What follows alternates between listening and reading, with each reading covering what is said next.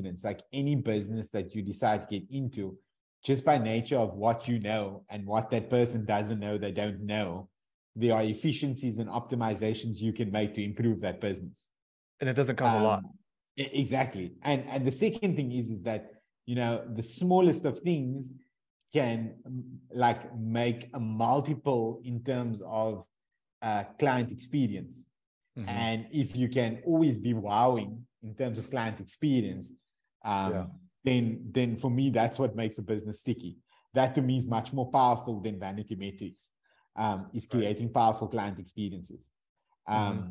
because that's that's the powerful client experiences leads to raving fans, leads to glowing testimonials, which ultimately get you referrals at zero client acquisition costs which is scaling your business for you without you putting in new money.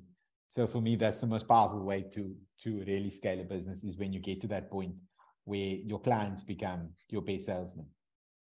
Yeah, I, I agree.